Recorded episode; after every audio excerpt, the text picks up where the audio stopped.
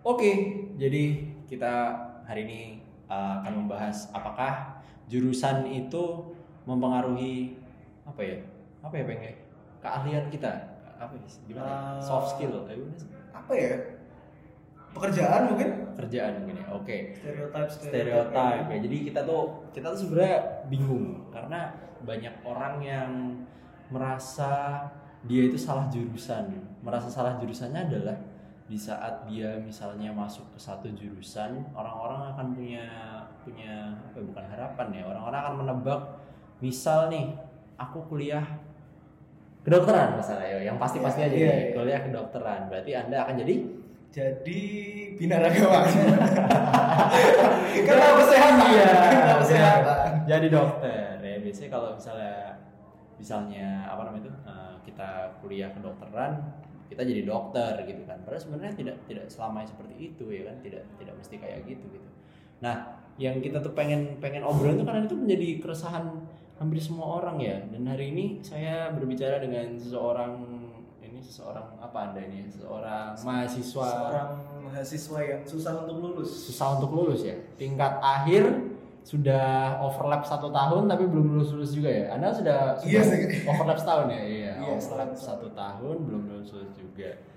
Ada Kevin Cesaro. Yo Yes. anda julukannya apa? Kepeng biasanya. Kepeng. Kepeng. Oh, dipanggil Kepeng. Kepeng ini kuliah hukum ya Peng ya? Iya. Kepeng kuliah hukum.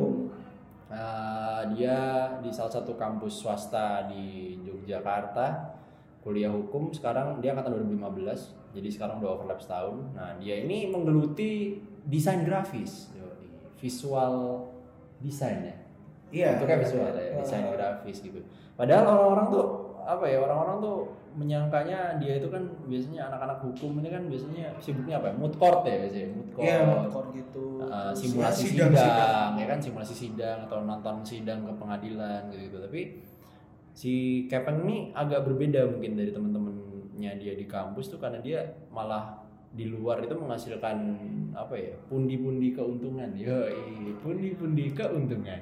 Ya, duit receh lah. duit receh. Menghasilkan tambahan uang jajan itu dari membuat uh, desain-desain grafis gitu dari editan-editan konten-konten dari apa poster gitu atau apa ya. Pokoknya intinya visual visual grafik gitu gitulah nah sebenarnya menurutmu gimana sih peng di saat kita kuliah nih kayak aku misalnya kuliah komunikasi gitu kan. Kuliah komunikasi itu kan biasanya stigmanya orang tuh kan identik. Wah komunikasi itu anaknya pasti banyak bacot ya kan? Pasti banyak bacot pasti ngomong terus suka ngomong anaknya pede ngomong di depan umum atau orang-orang yang masuk komunikasi itu adalah orang yang ingin melatih public speakingnya supaya pede ngomong depan umum gitu kan. Nah nah juga pun sama nih stigmanya sama kamu yang ada di kuliah hukum berarti kan stigmanya orang kan wah kalau kuliah hukum tuh biasanya eh, outputnya itu menjadi Pengacara. pengacara ya kan? Hakim. Oke, jaksa gitu gitu Hmm. yang berhubungan dengan hukum, pengadilan dan lalalayinya lah gitu. Nah, gitu kan. Menurut menurutmu gimana, Pak? Kalau misalnya kamu dihadapkan dengan stigma orang yang seperti itu, apakah kamu punya pendapat dan apa sih alasannya kamu tuh tetap berpegang teguh dengan desain dan dan sangat keluar jalur dari apa yang kamu pelajari di kampus? Kalau aku sih emang apa ya dari dari awalnya eh, pengennya sih emang ini kuliah di desain dan lain sebagainya. Eh, tapi emang aku skill gambarku juga kurang, terus Hmm. makanya juga nggak nggak berani dong kalau Nggak misalnya berani. aku masuk ke jurusan DKV atau apa juga nggak berani. Terus ya udah nih nyoba apa ya yang bisa tetap tetap ada desainnya atau gimana gitu Uh, coba ini masukin ke fakultas fisik Fisik, Fisik, Oke, komunikasi. komunikasi. komunikasi di situ juga nggak Nggak Nah, tapi kan dulu kan kita kalau masuk kuliah kan milih nih Milih betul. jurusan satu Betul. dua tiga Yes. itu jurusan keduanya aku milih di hukum Oh, SBM sih ya? hukum. SBM. Enggak. Oh, enggak. Swasta aja. enggak, maksudnya tapi kamu pernah nyoba SBM enggak dulu? enggak enggak, enggak. Jadi swasta dulu pilihannya juga di kampus semua ada tiga ya. Mendaftar masuk pilihannya tiga. saya tidak percaya pemerintah soalnya Oh, shit. Oke. Tidak percaya pemerintah. Tidak tidak ada lah. tidak ada paksaan untuk percaya juga sebenarnya. Jadi itu bebas ya, boleh percaya boleh tidak gitu. Akhirnya singkat cerita masuk nih sebuah kampus swasta. Terus lo memilih untuk masuk hukum gitu ya Iya, di iya. pilihan berapa itu tadi kedua dua oke kedua Jadi- secara sadar memilih fakultasnya itu langsung di fakultas hukum nah oke 2015 2015 2015 sekarang 2019 mau 20 berarti kan sudah hampir hampir Ya. lima tahun anda kuliah. Ya sudah empat tahunan anda kuliah. Itu eh, apa sih yang dialamin maksudnya selama berapa ini? Empat tahun ini ya? Empat tahun ini tuh anda mengalami apa gitu pengen kayak misalnya ada tekanan-tekanan kah? Kayak misalnya wah gue kuliah hukum nih kalau misalnya gue kayak gitu di tahun pertama kedua loh ya tahun pertama kedua itu kan ada tahunnya mahasiswa labil Iya, ya. iya. biasanya kan ada yang pindah jurusan ada yang gitu-gitu. Nah sebelum sebelum gue tanya gue tanya dulu nih lu merasa salah jurusan apa enggak? Ah, itu aku baru masuk kuliah satu bulan kayaknya udah ngerasa salah sih salah anda sudah Salah. anda sudah merasa salah. anda sudah merasa salah Iya, anda sudah merasa salah jurusan gitu Iya, nah iya. satu bulan anda salah jurusan kenapa anda tidak mencoba mengulang lagi apakah anda sudah pesimis dengan otak anda gitu tidak mampu mengulang lagi atau gimana karena gini apa waktu waktu awal masuk kan waktu awal masuk kan juga bayar kuliahnya juga nggak nggak dikit lah Oke. nggak dikit masa aku baru kuliah satu bulan Yoi. tiba-tiba langsung pengen pindah ini pengen pindah sini pengen pindah duitnya sini. banyak. Iya. Yoi. sudah membuang banyak uang ya kan? Iya. Eman eman. Eman eman terus ya udah menjalani itu semua dengan ya ya udahlah ya daripada Daripada jalanin nih. Jalanin aja Yoi, dijalanin. Tapi setelah itu satu tahun dua tahun lu nggak setelah merasa salah jurusan lu nggak pengen aku coba ngulang lagi deh. Gitu Iya pengen. Pengen kayak ganti jurusan gitu dan sebagainya. Tapi terus kayak ngerasa bakal ribet lagi aja. Kayak harus ngulang dari semester inilah apalah gitu. Sedangkan apa ya aku aku orangnya nggak suka ribet. Nggak suka ribut nggak suka ribet makanya terus ya udahlah jalanin sukanya ribut. Sukanya ribut. Sukanya ribut. bikin ribut. Bikin ribut. Ribut sama orang suka ya? Oke. Iya. nggak suka ribut sukanya ribut. Oke. Ya ya terus terus terus. Nggak suka ribut jadi akhirnya udah. Ya udahlah gas terus aja. life must go on bro. Life must go on. Walaupun ya berat sih. Harusnya emang emang masih bisa lah masih Ah. bisa buat eh, kayak transfer prodi gitu kan ada kan beberapa universitas yang bisa Hmm. gitu dan universitasku juga bisa tapi ya, ya gitu deh tapi lo mendapatkan itu nggak sih peng setelah lo ya tadi merasa salah jurusan tapi lo tetap memilih untuk melanjutkan uh, sebagai mahasiswa fakultas hukum jurusan ilmu hukum ya kan program studi ilmu hukum Hmm. Berarti kan tekanannya itu dari sekitar lo mungkin ada yang tahu kayak wah lo kan freelance graphic designer gitu misalnya gitu. Panjang banget. Gila. Gini gini Masih kayak kenapa lo kuliah di sini lo nggak usah lah lo kuliah komunikasi aja lah atau udah lo nggak usah DO aja udah kan kontras banget cuy jago gitu kan. Kon- kontras banget kan Kontras. ya gini deh eh, kalau kita ngomongin stigma stigma orang ya kalau di fakultas hukum pasti mahasiswanya ini rapi Tapi rapi iya pasti formal. minimal kemejaan. Iya, minimal kemejaan. kemejaan, celananya celana kain, Mm-mm. pakai ikat pinggang kadang Iya, dimasukin oke. ya kan. necis gitu lah pokoknya Necis. Yoi. Ya, kayak Necis. om om om om ya om om anu ya 80s 90s style iya gitu. gitulah pokoknya kemeja kancing atasnya dibuka Ah. satu gitu kan yoi bener bener nah aku tuh enggak aku Hmm. tuh kalau ke kampus ya seperti anak fisik. Iya. Anda kaosan. Jaket, jaket, kaos. kaos. Terus sering pakai celana yang ya motif kain gimana lah. Iya jadi jadi kelihatan banget. Kelihatan perbedaannya sangat kontras ya. Dan banget. dan sudah berapa ratus kali anda teman-teman anda yang bilang kayak udah kamu masuk fisip aja udah kamu Iya. kuliah ulang aja komunikasi aja Iya. gitu. Atau udah masuk kuliah gitu. Fokusin jadi graphic designer aja atau bikin-bikin konten aja gitu. Iya itulah kayak ya banyak ya? sering tanya ini sih "Loh, emang kamu masuk sini? Nggak tahu kalau misalnya oh iya. di fakultas hukum gini gini Iya, gini pasti ya itu gak usah Ya, itu bukan tahu. pertanyaan sih itu bukan Iya. pertanyaan dari jurusannya udah kelihatan Iya, hukum. iya, iya. tidak mungkin ada desainnya tidak mungkin ngedesain itu Secara- nenek saya kejepit pintu juga tahu jurusan ilmu hukum gak ada desainnya. Secara sadar saya juga memilih itu Betul. kan saya juga aku juga tahu tuh loh Iya, apa kan? yang di situ lain anda input kuliah kan gak lagi sambil mabok ya kan Anda Iyalah. sadar Iyalah. betul makanya sebenarnya bukan pertanyaan Iya.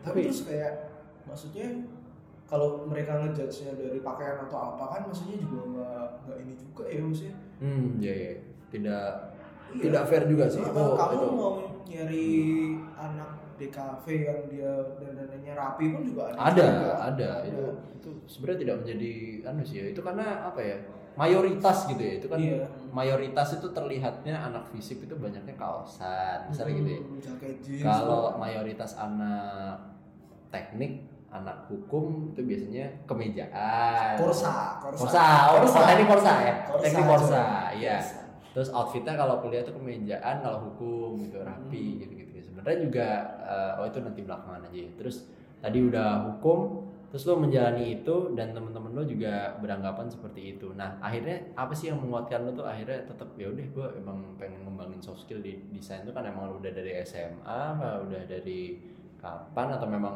sedang apa ya proses menemukan jati diri lo yang akhirnya lo seneng kayak gitu-gitu bikin konten bikin visual dan lain-lain itu baru pas kuliah gitu? Atau sebelum itu? Jadi sebelum itu tuh pernah pernah kerja gitu aku SMA ya freelance sih Hmm, freelance ah. itu di salah satu ya adalah salah satu apa ya dibilang production house atau apa ya kayak Ah, salah satu tempat desain buat- firm gitu gak sih? Apa ya cuy? desain konsultan gitu? Atau apa? Dia bikin buku tahunan. Oh iya ada lah ah, ya ada lah. Kalau anak juga pasti tahu lah. Yang biasa bikin BTS SMA Iya. SMA Jogja lah ya. Ah, dulu dulu Hmm. sempat pernah bantuin di situ terus dari ya namanya SMA ya maksudnya belum mikir dapat uang juga tuh. Hmm. ya bantu bantu aja situ Hmm. itu. Terus uh, kepake desainnya dan belajarnya dulu juga autodidak dari SMP kalau SMP ya. SMP autodidak itu SMA kelar terus masuk masuk kuliah itu udah udah nggak nggak mikirin mau melanjutin desainnya lagi apa enggak hmm oke oke. Baru tahun kemarin mungkin tahun kemarin itu baru mulai desain lagi terus baru bener-bener produktif ya tahun ini sih. Benar-benar produktif soalnya ini oke. ke trigger something dan ya harus harus produktif terus ya. Oh ya bagi yang mau melihat lihat gitu ya desain karya kepeng ya bisa dilihat di Instagram di at apa? At Kevin Caesaro. At Kevin Caesaro oke langsung dilihat bisa langsung ke Instagram ya. Nah, itu apa ya mungkin kalau kalian mungkin udah atau mungkin kalian dengerin ini terus kalian kalian tutup eh, apa namanya itu tutup bisa dengerin Spotify ya tutup Spotify-nya gitu kan pencet home button nah, langsung buka Instagram sambil dengerin ini. Nah itu di situ ada di IG-nya Kevin Cesaro itu aku melihat dia banyak menggunakan desain yang lebih apa ya lebih dominan menggunakan tiga warna gitu. Dia menggunakan warna hitam putih dan merah gitu. Dan dia ini fun fact-nya dia di follow sama World Fangs ya dia di follow Ah, sama Baskara Putra. Dia di follow dia di follow sama Daniel Baskara Putra aka Hindia. Aka Hindia. Buat kamu kamu sobat mental health yang tiap hari bernyanyi secukupnya. Bernyanyi bilas muka gosok gigi evaluasi. Yoi. ini dia ini di follow Enggak, bukan suatu pencapaian juga. Tapi berarti dia seneng sama desain lo. iya Iya, berarti dia iya seneng. sih. ya ya Iya, ya DM-nya ya Sa- Sampai sekarang belum unfollow kan? belum Belum. Ya, DM masih lah Dia masih belum di unfollow ya kan berarti begitu. Jadi eh, apa ya? Seperti itulah. Jadi anak hukum pun ternyata bisa gitu mengeluarkan produk yang juga eh, ada orang yang dikenal punya taste yang tinggi ya, taste yang waduh wah tinggi dia, taste-nya tinggi. Bisa suka juga sama produknya dia gitu, ya kan? Jadi lumayan ngeri juga si Kevin Cesaro nih kan ya. Jadi takut juga nih gue nonton. ngeri juga nih dia. Nah itu kayak gitu tuh tadi menyambung yang tadi ya. Gue pun di ilmu komunikasi tuh kayak gue bilang tadi orang taunya tuh komunikasi itu cuman yang apa public speaking, cuman yang apa bisa ngomong lancar di depan umum bisa terlihat apa-apa-apa ini tuh segala macam. Tapi sebenarnya eh, esensinya komunikasi ini menurut gue ya, menurut gue pribadi nih CMIIW nih ya, correct me if I'm wrong gitu.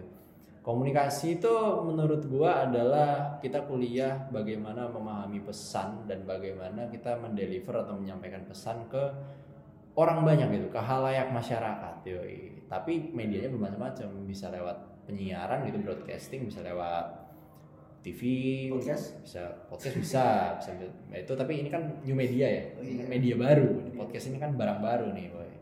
Nah, bisa lewat media cetak, media online, bisa lewat tulisan, bisa lewat simbol, tanda, visual, gambar, dan lain-lain, audio juga ya kan. Bentuknya jenisnya bermacam-macam gitu, tapi disempitkan gitu kan. Eh, wah, kuliah komunikasi berarti kamu pinter ngomong dong. Iya, itu adalah omongan-omongan lebaran, Bang. Omongan lebaran. Jadi setiap lebaran ya kan biasanya kan tanya nih, "Oh, anaknya kuliah apa?" gitu. "Oh, kuliah komunikasi tante." gitu. "Wah, pinter ngomong ya." gitu. Pinter ngomong ya. Iya. Kenapa sih stigma di luar kayak gitu? Banget sih? Pinternya kok ya makanya itu. Stigma tadi itu? Sebenarnya tapi ya apa ya? Pun anak-anak komunikasi yang yang teman-teman gue pun ujung-ujungnya tuh tidak semuanya juga larinya ya komunikasi. Ujung-ujungnya kita itu kuliah itu untuk menyerap apa ya? Menyerap hmm, poin-poin yang kita kira relate dengan apa yang kita kerjakan di hidup kita gitu. Menurut gue ya. Kalau gue kuliah komunikasi ya gue belajar banyak hal tapi bukan berarti gue bisa menerapkan semuanya karena mungkin yang gue lakukan di hidup gue nggak semuanya gitu kan. Tapi ada Hmm. beberapa hal yang oh gue bisa comot nih. Wah ini ilmunya berguna nih. Gue lagi misalnya gue lagi bikin musik atau gue lagi sibuk apa kerja gitu kan. Terus kerjaannya ada yang kepake ilmu dari kuliah. Wah bisa nih belajar dari sini itu ngambil. Tapi pada akhirnya berkembangnya itu juga di luar. Tidak di kampus nah di kampus mendapatnya cuma teori doang gitu iya bener Nah. bener bener pendapat anda yang sangat bumi langit ini kan? Yoi. Kayak cinematic universe ya? Iya sih. bumi langit iya. bumi langit antara kuliah hukum dengan mendesain gitu. Uh, ada nggak sih akhirnya yang lo pelajarin di hukum gitu kan? Dan relate dengan apa hasil hasil desain lo gitu. Karena kan bio instagramnya Kevin Cesaro ini kan apa law apa? I went to I want to law college, college, ya and kan? all I got was this fucking attitude yoi. aku masuk ke kuliah aku masuk ke kampus hukum dan yang ku dapatkan semuanya hanya attitude, Attitude kayak ini yoi. tapi soft skill tidak anda Soft skill dapatkan. nah. Itu coba lo. Menurut lo gimana? Nah, misalnya kayak gitu. Iya jelas jelas. Beda banget. Beda, Beda banget. banget. maksudnya. Tapi nggak ada belas apa ya? Maksudnya nggak nggak ada sama sekali yang bisa iya. Ini sih jadi lebih hati-hati aja sih kayak iya. Hati-hati di internet nih. Iya. Hati-hati. Ya kita inilah tahu eh, banyak banyak yang mencolok gambar di sana sini dan lain sebagainya gitu. Dan Hmm. di hukum itu kan ada hak paten ada Oke ada etika ya? Undang-undangnya, iya. Ah, betul dan- betul betul. Dan ya ya menurutku sih kayaknya nggak nggak setiap karya itu emang benar-benar pure murni hasil karyanya otentik sendiri gitu. Otentik sendiri, oke. Uh, dan ya harus apa ya ya aku membatasi buat untuk ya mungkin ikut-ikutnya cuma 30% persen Hmm. nggak lebih dari 50% itu sih soalnya ya banyak di aku diceritain sama Mas Robert juga Iya. Oh Mas Robert ini adalah yang kemarin di episode sebelum ini. Iya. Iya. Di episode sebelum ini ada Roberto Saurs ya itu Mas Robert. Gimana Mas Robert? Eh, ini di apa dia juga cerita juga banyak ya adalah temanku pengen kena kena kasus gara-gara dia nyomot inilah Oh, oke. dia kena ini. Copyright ya? ah, ah, Oh, copyright dan copyright. sebagainya terus ya, ya emang harus harus hati-hati aja sih ah. Ya karena memang mungkin desain itu adalah karya yang ini ya. Uh, there is nothing new under the sun ya. Mungkin Iya. jadi kita mungkin kita bereksplorasi dan kita menemukan wah gue dapet nih baru nih kayaknya ide nih gue baru nih tapi gue nggak ngulik gue pun mungkin ngulik ya mungkin ngulik nyari nyari gitu oh nggak ada yang sama kok gitu. Aman nih aman aman aman aman. Begitu keluar ternyata ada yang mengklaim gitu. ada. kan kita kan juga susah ya kayak gitu gitu memprediksinya kan hal yang apa ya rumit gitu ya. Hmm. nah sekarang nih pertanyaannya adalah buat kita yang merasa salah jurusan kita merasa kayak ini sebenarnya kuliah gue gini-gini aja nih padahal gue nggak pengen kayak gini gitu kan. Tapi pun setelah dijalanin ternyata ada orang-orang yang menemukan sesuatu yang berbeda gitu. Nah satu hal yang berbeda itu adalah yang gue lihat di eh, mungkin mindsetnya anak-anak yang lagi kuliah hukum gitu ya di Indonesia nih terutama. Kayak lo kan seneng lo juga ngurus band-bandan ya pengen ya? Ngurus konten Iya, di iya, iya. salah satu band lah ya di Jogja. Dan nggak salah satu ya beberapa nih ya. Beberapa band lah ya. Lebih dari satu kan ya? Ya ada ya juga. berapa lah berapa band di Jogja. Nah padahal lu backgroundnya anak hukum nih. Dan maksudnya gue pernah baca di satu buku nih ya buku tahun 2008 kalau nggak salah itu yang nulis Wensrauk Mas Wendy Ah, Putranto iya. eh, sekarang manajer Seringai. Oh, iya. eh dulu Rolling Stone. Ya ini bukan Rolling Stone. Ini bukan Rolling Stone. Dulu dulu Rolling Stone sekarang manajer Seringai. Ada buku namanya Rolling Stone Music Biz itu panduan lengkap memulai bisnis musik. Ya itu buku itu gue pakai pegang untuk band-bandan nih jadi di saat mau band-bandan tuh di buku itu semua dibahas tuh mulai dari pemilihan nama pemilihan outfit membranding band gimana lu skema iya planning Iya. band itu dari mulai workshop latihan rekaman terus ada ngapain tuh dia jelasin semua bagiannya boleh pinjam tuh besok Wah, Boleh, boleh, boleh. Ada, ada di kos. Nah, buku itu tuh gue baca tuh di situ. Jadi di luar negeri, band-band profesional di luar negeri sana itu ternyata sudah memiliki personal legal. Gitu. Legal itu lawyer ya, Hmm. pengacara. Iya, iya. iya iya Nah, notabene pengacara ini adalah lulusan hukum, nggak ada pengacara lulusan ekonomi, nggak bisa. Pengacara itu juga nggak bisa. nggak bisa, kedokteran nggak bisa. Ente jago dokter, ente, ente spesialis, nggak bisa jadi pengacara. Pengacara itu harus SH dulu, SH dapat izin beracara dari Peradi gitu kan, baru bisa jadi pengacara gitu kan.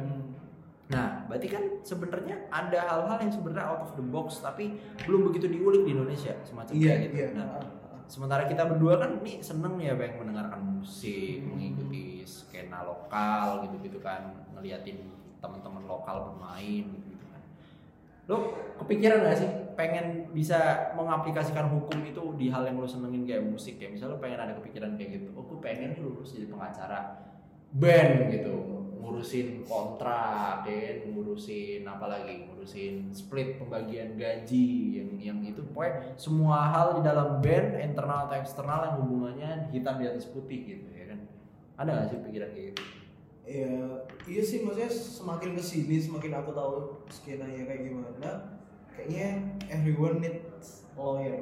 Iya. semuanya Bener. kayaknya butuh lawyer. Nggak cuma band dari- iya cuma band kayak semua unit usaha. Iya bisnis bisnis gitu ya. itu sebenarnya emang- membutuhkan lawyer ya benar Iya terus kalau mereka kalau di luar negeri kan emang apa ya istilahnya udah Ya. apa ya undang-undangnya juga beda gitu Ah, loh, beda. Indonesia Hukumnya aturannya juga beda. beda hukumnya juga beda dan mungkin mereka kondisi di sana itu yang membuat mereka mengharuskan band-bandan itu Iya. lawyer gitu Heeh. sementara di Indonesia mungkin karena band-bandan dan bermain musik itu masih dianggap sebagai pekerjaan apa ya secondary ya bukan pekerjaan primary gitu kan. Masih pekerjaan yang wah itu lu bukan pekerjaan tuh lu biarpun duit lu banyak lu rutinitas Iya, itu cuma cuma hobi. hobi ya kan. Hobi yang menghasilkan uang gitu belum belum apa ya kayak walaupun ada kalau di Indonesia tuh sebenarnya bikin KTP tuh ada tuh mau ngelis Hmm. uh, mau pekerjaannya apa tuh kan bisa milih ya kan. Seniman tuh sebenarnya ada. Ada. Seniman tuh bahasa Indonesia apa? Artis ya kan. Artis seniman. Tapi tetap maksudnya di saat lu ngomong sama orang biasa nih sehari-hari itu masih hal yang Iya nggak nggak anu nggak nggak apa ya nggak ya masih dianggap remeh lah iya bukan hal yang normal gitu pekerjaan lu apa? Seniman. Wih seniman lu apaan seniman? Memang bukan kerjaan kerja itu maksudnya di kantor lu kerja apaan gitu. Atau pekerjaan apa? Wira swasta Iya. atau apa itu pekerjaan yang begitu ya. Nah pekerjaan sebagai seniman itu tuh mungkin di Indonesia karena perbedaan hukum itu mungkin belum menuntut adanya legal tadi ya lawyer tadi itu. Hmm. tapi menurut gua kayak maksudnya tuh kayak akhirnya tuh ada banyak hal yang bisa disiasati dari salah jurusan gitu. Kayak kasusnya di kita misalnya kalau gua pun ya gua pun juga masuk hukum misalnya gitu kan. Ternyata gua senengnya musik. Wah gua akan berpikiran kayak gitu tuh. Karena karena cepat atau lambat mungkin ya prediksi gua semua yang ada di luar itu kan misalnya yang sudah ada di luar negeri gitu ya itu mungkin kayak cepat atau lambat akan masuk ke sini juga. Tapi by proses dan by by apa ya by step gitu kan ya sesimpel Nggak visual panggung sih. visual panggung ya secepat itu tapi Nah, dua tiga tahun lalu kita nggak sering tuh lihat band itu harus ada visual panggung gitu-gitu segala macam. Ya, tapi sekarang tuh 2019 ini hampir semua band udah punya visual dan ridersnya band itu mengharuskan ada LED atau layar atau screen di Iya. belakang drummer ya kan di belakang panggung gitu. Jadi kayak visual tuh akhirnya yang dulu belum begitu dianggap gimana gimana gimana kayak ah visual tuh cuma buat band-band gede aja gitu. Kita mah nggak usah pakai visual gitu. Akhirnya semua band sekarang bikin visual gitu kan jadi kayak cepat atau lambat akhirnya semuanya pada melakukan itu gitu nah mungkin itu juga yang gue lihat sebagai hal yang kayak gini sih mungkin di saat nanti musik-musikan atau bisnis musik akan menjadi semakin kompleks semakin ribet semakin banyak hal-hal yang diatur itu gitu-gitu kan atau mungkin kalau kemarin RUU permusikan jadi ya kan? iya gak sih nah itu tuh kayaknya lawyer akan dibutuhkan di situ cuma Iya nggak jadi jadi Iya, nggak ya iya. gitu jadi ya udah mungkin kayak gitu sih tapi kayak kepikiran gak sih kayak pengen bikin sesuatu yang membuat salah jurusan lu itu nggak jadi salah gitu. Nah. Yo, kalau kepikiran jadi lawyer kayaknya enggak deh aku deh ya walaupun Enggak ya? walaupun aku kuliahnya di hukum ya tapi kepikiran tuh jadi lawyer kayaknya enggak Enggak Tapi, gitu ya.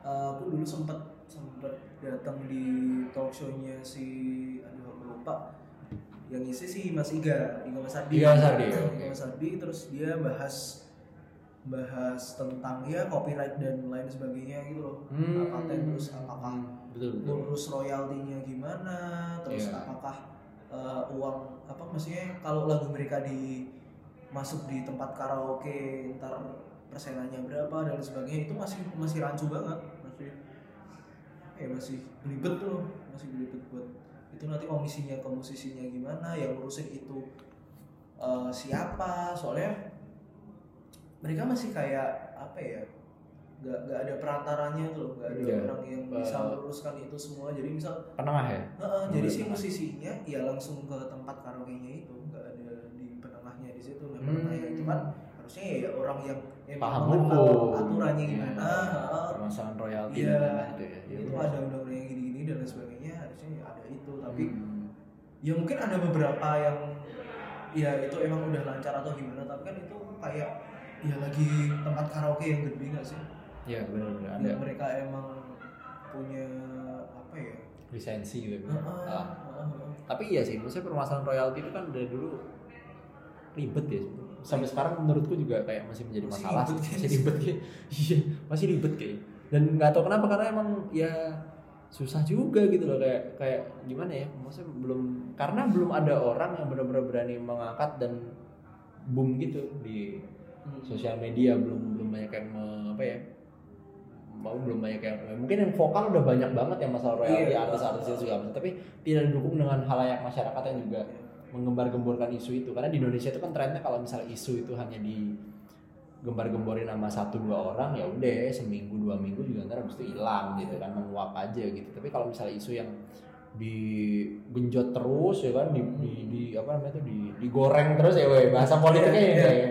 menggoreng isu iya kan digoreng terus Indonesia sekali. Iya, Indonesia sekali digoreng terus akhirnya ke blow up ya kan ke Iya. blow up akhirnya menjadi trending ya kan kalau sekarang bahasanya viral ya eh. nah itu masalah royalti dan masalah split ini ya gua berhubungan dengan uang ya Emang uang ini menghasilkan dunia ya anjing emang. Iya. susah duit Iya.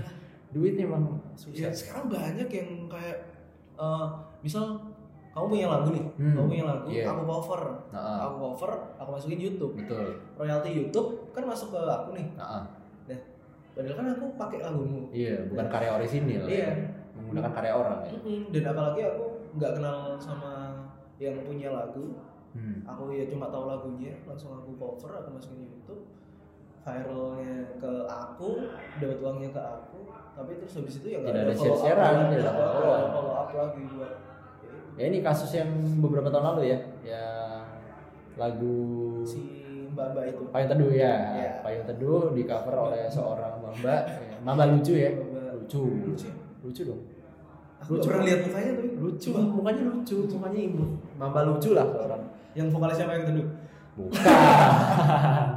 mamba lucu yang dia memang apa ya, memang dia cover artis ya, cover artis di YouTube, mengcover sebuah lagu dari Payung Teduh, bukan bukan bukan Payung Teduh yang sebuah lagu, tapi maksudnya ada lagunya Payung Teduh yang di cover sama dia, lagunya waktu itu viral banget ya hits banget tahun jadi public enemy banyak kasihan. Iya, karena waktu itu akhirnya juga vokalis mantan vokalis Payung Teduh waktu itu Mas Is tuh menyuarakan itu gitu kan. Untuk Public karena enemy itu. tidak izin ya waktu itu ya karena apa sih? Enggak. Ya, tidak izin gitu-gitu segala macam. Iya inilah sama kayak si Le- kan si Mas Pak Pak D Hmm. Pak Deddy di keempat kan juga gitu. Dia Pak pas D yang di mulai. ngobamnya si Gofar kan dia juga bilang Oh iya. banyak ini banyak penyanyi penyanyi yang pakai lagunya dia terus nggak izin atau gimana padahal dia kalau mau izin pun nggak apa-apa. Sebenarnya gini, tidak izin itu mungkin tidak apa-apa. Cover itu kan bebas tidak ya. tahu izin ke mana. Tapi gini loh, memonetisasi hasilnya Iya. itu yang kudu ada izin dan gitu kan harus jelas splitnya gitu kan. Kalau sebenarnya cuma buat cover-cover sendiri, cuma buat upload Instagram yang nggak ada duitnya gitu kan misalnya, ya mau ngomong aja. Gitu misalnya saya mau cover Metallica, masa ya saya harus izin sama anu sama siapa? Vokalisnya Tidak ada. Tuh. Ya, iya. Saya harus izin sama Robert Trujillo gitu kan. Kejauhan gitu kan. Susah ntar. Kayak jika kok sebenarnya kayak gitu tuh kembali lagi ke permasalahan kita ya. Sebenarnya soft skill tuh kita dapatkan di luar gitu. Jadi kayak perkara kita salah jurusan atau enggak tuh mungkin akan menjadi perdebatan karena akan ada yang memilih untuk mengulang ya kan kuliah lagi gitu kan. Itu pun kalau dapet ya. Itu pun kalau dapat untung-untungan ya. Kalau dapat kuliah lagi cari jurusan lain atau ya udah berdamai dengan keadaan bos. Iya. Yoi. apa ya? Terus kayak apa ya? Kalau ya paling ya banyak lah paling. Teman-teman di luar sana yang emang salah jurusan dan lain sebagainya. Terus Hmm. mereka ya karena aku eh, nggak nyaman di kampus nggak nyaman dengan dinamikanya atau apa mereka makanya eh, nyari kesibukan di luar. Nyari kesibukan di luar dengan ya mereka bersosialisasi dan lain sebagainya. Kalau enggak mereka ya belajar di tempat lain buat develop apalah. Hmm ya bener biar biar nggak terlalu ini aja sih nggak terlalu terbebani emang salah salah jurusan terus males kuliah atau gimana. Iya, kalau aku soalnya aku dari dulu menganggap mindset orang beda-beda ya. Ada orang yang mengabdikan dirinya untuk sibuk di kampus, ada orang yang mengabdikan dirinya untuk cepat selesai dari kampus.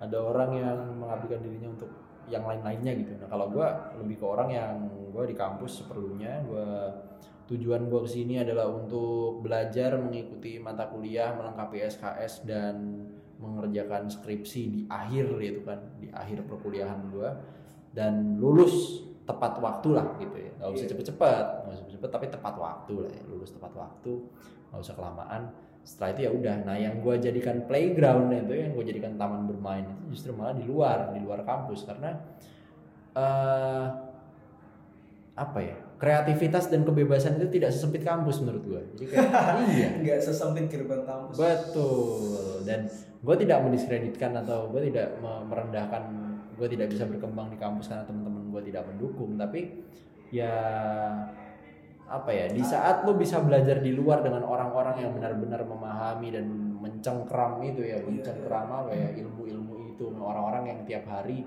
sudah mengaplikasikan ilmu itu secara real gitu kan. Ibaratnya kalau bahasa formalnya praktisi gitu kan. Ibaratnya kan seniman pun dia praktisi seni kan. Iya, iya. Seniman praktisi seni gitu kan.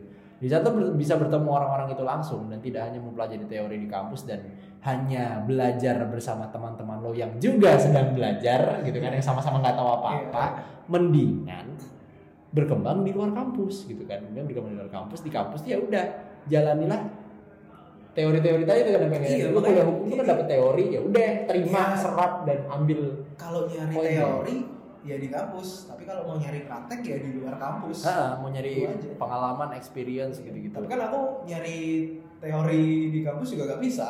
Iya. Praktek saya kan beda sama hukumnya. Iya. Beda ya. Anda di luar bukannya desain-desain di kampus bukannya KUHP ya? KUHP. beda ya? Gila KUHP sama KUHPer susah tuh kalau misalnya kayak gitu ya. Ya emang bener sih. Tapi kalau aku mungkin kasusku lebih agak relate ya sedikit relate karena kan komunikasi. Oh, Hmm. bukan sedikit relate? Banyak relate. Karena komunikasi. Jadi apa yang ku kerjakan di luar sekarang dengan apa yang ku pelajari teori di kampus ya mungkin kalau di kampus itu adalah teori old schoolnya. Kalau di luar gua mengerjakan teori-teori apa bahasanya? 4.0 gitu. Nggak ada istilah new school kan jika ada old school tapi nggak ada new school. Update terus sih teori update di luar terus tuh. ya. ya tadi itu kayak misalnya podcast ini kan ini bentuk menurut gue ini bentuk new media kali ya. Media baru yang belum bisa diklasifikasikan ke mana-mana. Mau dibilang media elektronik juga gimana mau dibilang media yang lain juga bingung. Jujur pun sampai sekarang udah episode ke nanti ini episode ke 19 ini. Sampai sekarang tuh saya nggak tahu pak ini memasarkan podcast ini gimana? Selain hanya nge-share dari story doang gitu kan apakah gue kudu membuatkan selebaran flyers dengan cara-cara old school? baliho gitu kan. Nah, gitu kan ini produk yang gimana ya mempas memasarkannya kan ini brandingnya harus branding digital gitu kan tidak bisa keluar Iya. dari digital. Susah kalau keluar dari digital. Saya mau main analog susah. Yoi kalau saya promosinya analog rada susah jadi kudu digital gitu kan nah ini barang yang baru sih menurutku juga aku sampai sekarang masih belajar melihat juga orang-orang yang bikin podcast yang lain gimana gitu gitu kan di luar sana tuh seperti apa trennya perkembangannya. Termasuk konten pilihan konten gitu gitu segala macam. Ya hal yang rumit juga sih sebenarnya untuk dipelajari. Tapi kan gue suka dengan hal-hal yang berbau audio dan hal-hal yang bacot kayak gini. Jadi apa ya jadi bahagia gitu jadi menj- menjadi sweet escape gitu ya Iya. pelarian yang bagus. Karena jujur juga sama tuh. kuliahku tuh komunikasi nih peng. Aku mungkin tidak merasa salah jurusan tapi pun itu karena kebetulan. Karena sebenarnya komunikasi itu pilihan ketiga. Satu dua aku itu dulu malah psikologi sama hukum. Nah. Nah dulu malah Psikologi. pilihan kedua hukum. Psikologi saya tidak diterima juga. Nah dulu pernah gue juga pernah gitu. daftar aku dulu dulu gue tuh pilihan pertama tuh psikologi bulak sumur pilihan Oh, keduanya iya, hukum bulak sumur. Nah tiganya komunikasi ini Babarsari yoi. keterimalah komunikasi Babarsari nih ya kan? Karena ini kan negeri ya SBM ya. Terima lah gitu kan. Tapi setelah aku jalani ternyata akhirnya maba tuh belum mengerjakan apa-apa kok. Lari-larinya makin ke sini. Wah banyak seneng di musik-musikan banyak seneng sama orang-orang di skena musik di industri musik banyak seneng sama industri audio yang akhirnya gue juga larinya ke radio siaran dan lain-lain. Itu rata-rata relate sekali dengan podcast karena podcast tuh menurut gue di sini ada pelarian. Kan gue kalau siaran nggak mungkin ngomong anjing gitu kan bangsa Iya, itu nggak iya. mungkin. Jadi ya ada ada lah. pakemnya ada barriernya itu ada penghalangnya SOP SOP dan itu sebagai etika, etika sopan santun dan tata krama media ya etika apa sih? Kalau iklan tuh kan ada etika pariwara gitu gitu ya itu gitu. Nah di podcast kan gua bebas ya ngomong apa gitu kan. Kalau sekarang misalnya nih nih eh, kalian lagi dengerin ya sekarang ya lagi dengerin misalnya nggak suka gua ngomong apa gitu. Ya sesimpel udah kalian nggak usah dengerin lagi. Kan gitu kan podcast podcast gua. Masa ya gua bukannya gua tidak mau dikritik atau dianu tapi maksudnya kayak ya di sini tuh gua mencurahkan isi kepala gua secara jujur dan apa ya bahasanya tuh brutally honest gitu. Yo, Iya, iya. jujur secara brutal. Iya. gitu yo, yang bener-bener sampai ke akar tuh ya cuma bisa di podcast gitu. Iya yang bener-bener bisa jujur apa adanya gitu kan tidak pakai pencitraan gitu kan. Karena buat apa munafik juga gitu kan kalau di podcast gitu. Jadi ya sweet escape-nya orang beda-beda lah. Beda-beda gitu. Jadi di saat kalian mendengarkan ini dan kalian merasa kalian salah jurusan sebenarnya salah jurusan itu hanyalah persepsi di awal ya pengen ternyata setelah menjalani itu kalian tetap Sebenarnya harus saya selama ini sih. Oh iya, selama ini saya ya masih merasa masih bersalah merasa salah. oke nggak nggak apa-apa. Tapi pesan-pesannya itu adalah di satu salah jurusan.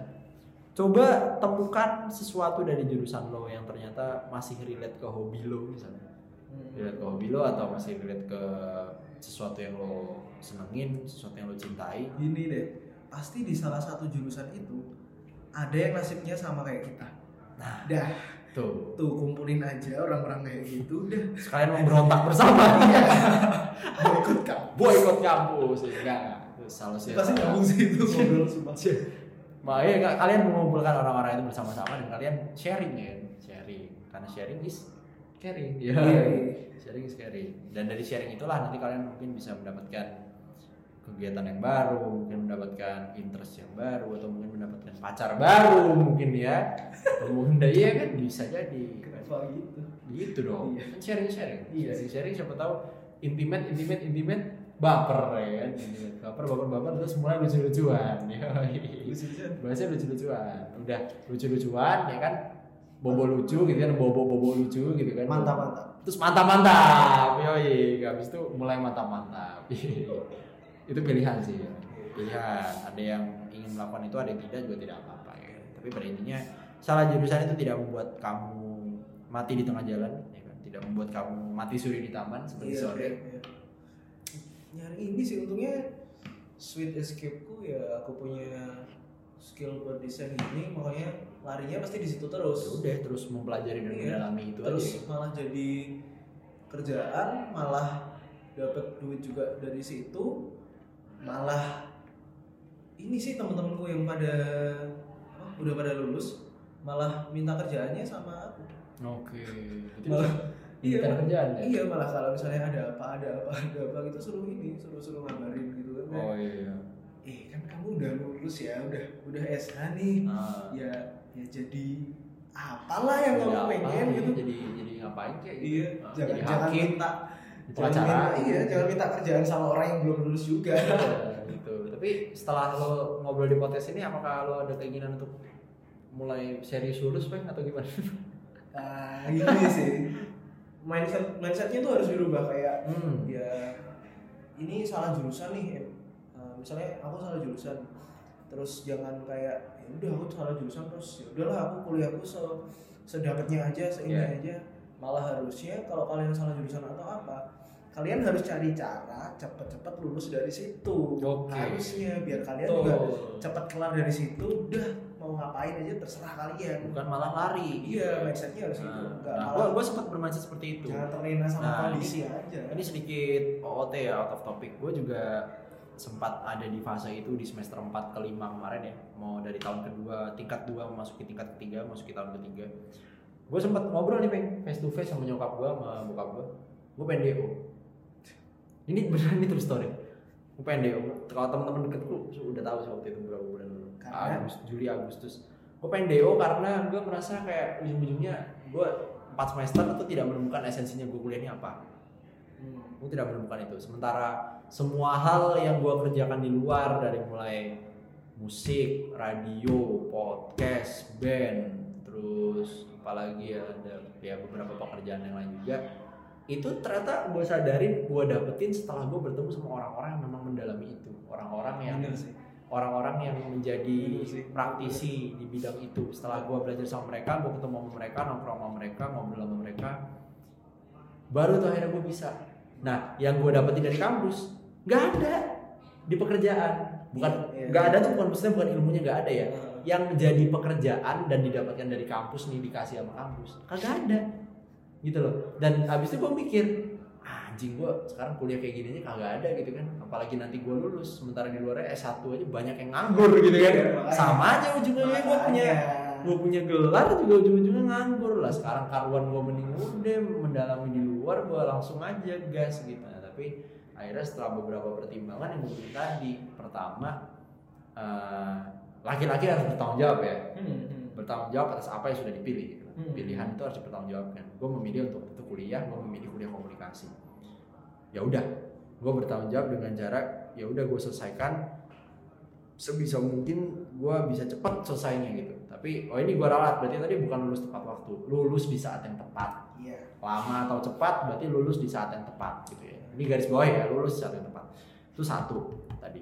Dua gue nanti di depan calon mertua mau ngomong apa bos itu sih yang om aku saya eh, kamu lulusan mana? Oh, saya lulusan SMA om. Saya cuma kerja gini.